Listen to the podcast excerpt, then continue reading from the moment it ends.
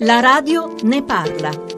Professora Amartya Sen, docente ad Harvard, premio Nobel per l'economia, lei sostiene che per ridurre le disuguaglianze istruzione e assistenza sanitaria devono essere per tutti. E del rapporto tra corruzione e accesso ai diritti, cosa pensa? Well, uh, that's it.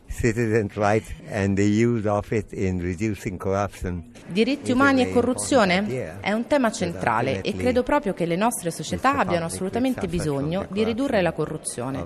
È una sfida dei nostri tempi. Su come farlo ho molte idee, ma non entro nel merito ora. Quel che va detto è che occorre una collaborazione piena tra tutti per abbattere i livelli di corruzione in una prima fase e arrivare, se possibile, alla totale eliminazione della corruzione come prassi. And if possible, eliminating corruption altogether. A proposito di sfide dei nostri tempi, economia ed etica potranno marciare sempre insieme?